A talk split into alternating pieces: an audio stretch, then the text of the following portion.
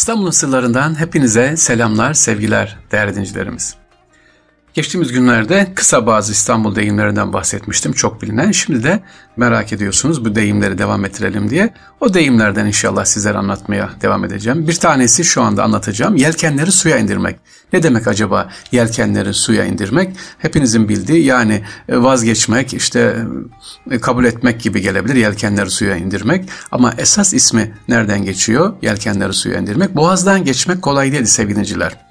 İstanbul Boğazı'ndan geçtiğiniz zaman Rumeli Hisarı var, Anadolu Hisarı var. Yıldırım Beyazıt'ın yaptırdığı Rumeli Hisarı, e, Anadolu Hisarı, Fatih Sultan Mehmet Han'ın yaptırdığı 1452'deki Rumeli Hisarı. Gemiler geçerken mutlaka Boğaz'a girerken ne yapacaklar? Yelkenlerini indirecekler. Ne olarak? Hem bir saygı ifadesi yapacaklar hem de bakıyorum üzerlerinde silah var mı ne taşıyor İstanbul'a diye. Çünkü daha henüz İstanbul fethedilmemişti. İndirmemişse yelkenlerini karşılıklı top atışıyla gemi, gelen gemi veya tekne ne yapıyordu? Batırılıyordu. Onun için yelkenlerin indirilmesi bir saygı ifadesi ve Boğaz'dan rahat bir şekilde geçmek için Anadolu ve Rumeli Hisarı'ndan geçmek için bir e, nevi e, sembol, bir daha doğrusu bayrak tanıma diyebiliriz. Gemiciler bunu daha iyi bilirler.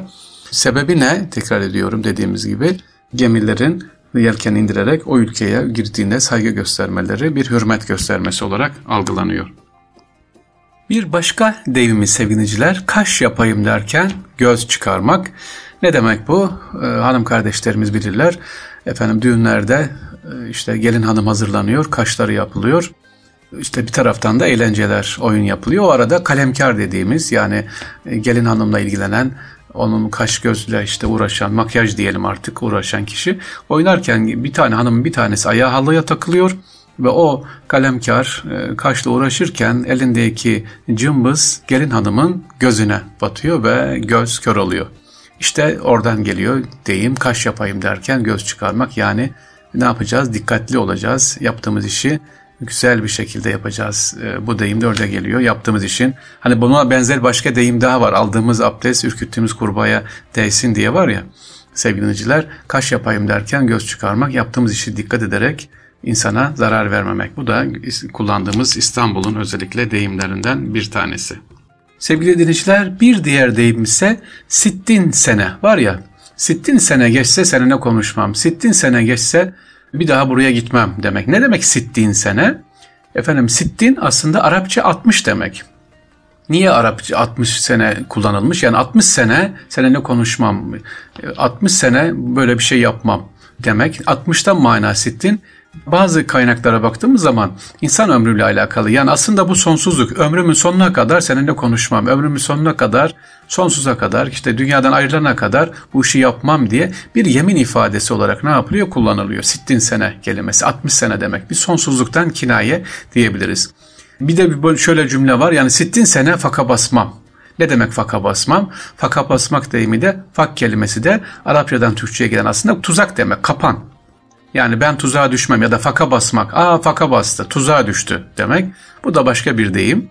E, sittin sene faka basmam, sittin sene 60 sene geçse ben tuzağa düşmem, göz açık biriyim gibi kullanan deyimlerden bir tanesi. Demek ki sittin sene neymiş? 60 demek ama bu bildiğimiz 60 değil. Yani ölene kadar ben dikkatliyim, ölene kadar manasına geliyor. Faka basmak deyimi de tuzağa düşmek, kapan manasına geliyor sevgili dinleyicilerimiz. Son bir deyimimiz daha var açıklayalım sevgili dinleyicilerimiz. Dut yemiş bülbül. Ne demek bu? Dut yemiş bülbül yani sustu. Bir şey duydu, bir şey olay oldu. Ağzını bıçak açmıyor derler ya. Onun gibi. E, acaba bülbülle alakalı bir şey mi? Gerçekten bülbül dut yiyince konuşamıyor mu? Susuyor mu, ötmüyor mu artık? Hayır, gerçek neden o değil sevgiliciler. Nedir işin doğrusu? E, zooloji ana dilim başkanı dalında şöyle bir yaptığımız araştırmaya göre diyor ki erkek bülbül Mayıs ayında çiftleşmek için öter, eşini bulmak için öter. Bir süre sonra eşini bulunca ve ötmeyi keser. İşte tam o sırada dut ağaçları meyve verir. Yani halk o zamanki halkımız bülbülün susmasını duta bağlar. Diyor ki işte dutlar artık geldi bülbül sustu. Yani bülbül dutu yedi sustu. Hayır aslında bülbül eşini buldu artık yuvasını kuracak ne yaptı sustu. Bülbülün ötmesi ve susması dutla alakalı değil, eşini bulmasıyla, çiftleşmesiyle alakalı sevgiliciler. Bu arada e, madem bülbülden açıldı bile verelim. 260 farklı şekilde ötebilen bülbülün erkekleri varmış efendim. 260 şekilde bülbül ötebiliyormuş. Bunu da e, öğrendik. Zooloji e, anabilim dalı başkanlığından yazmış olduğu araştırmaya baktım orada okudum. 260 farklı şekilde ötebilen bülbüller varmış bunlar. Ve başka bir özelliği bülbüller, erkek bülbüller özellikle yavrular yumurtadan çıktıktan sonra bakıma ihtiyaç durduğu için 11-12 günde e, yuvada ortaklaşa bakıyorlarmış, yuvada oturuyormuş. Yani işte suskunluğundan dolayı değil, asaletinden değil, dişisine ve sevgisinden saygısındanmış efendim. Duttan değil, dutla alakalı değilmiş, dut yemiş bülbül olmak. Evet sevgiliciler İstanbul'un sırlarında İstanbul'da kullanılan bazı deyimlerden sizlere bahsettik. Böyle merak ettiğiniz olursa değerli dinciler İnşallah sorabilirsiniz. Bunları e, sizlere aktaralım. Mesela hemen bir deyim daha var son dedim ama e, kozunu paylaşmak deyimi var. Ne demek kozunu paylaşmak?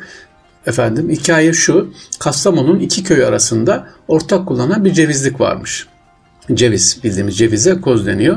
Ceviz toplama mevsimi gelince bir gün tayin edilir ve iki köy halkı cevizlikte buluşur. Üretilen o gün ne çıkmışsa ürün olarak onları paylaşırmış. Çoğu zaman kavga çıktığı için bu ceviz paylaşmada e, köyün eli sopa tutan delikanlıları günler öncesinden o günü beklerlermiş. Yani hakların yemesini istemezlermiş böyle e, cevizi paylaşırken. Kozunu paylaşmak demek karşılıklı gücünü göstermek manasına değil, o, o günkü ürünün ortaya çıkan cevizin ortak bir şekilde, karşılıklı bir şekilde, eşit bir şekilde paylaşılması e, demekmiş. Haksızlığa ne yapmasın tahammülleri yok. Esas olan kozunu paylaşma, gücünü paylaşma da cevizin paylaşması ama cevizin de başkaları tarafından değil eşit olarak paylaşılması. Şimdi koz eşit ceviz dedik. Peki beykoz ne diyor? Beykoz. Bir de koz yatağı var değil mi? Beykoz. O da aynı şekilde sevgili dinciler cevizle alakalıdır. Koz yatağı veya yani cevizin olduğu bölge e, Beykoz da aynı şekilde cevizlerin en çok olduğu yerlerden bir tanesi. Beykoz ve koz yatağı. Evet İstanbul'un sırlarında bu deyimleri öğrendik. İnşallah tekrar görüşmek üzere. Allah'a emanet olun sevgili dinciler.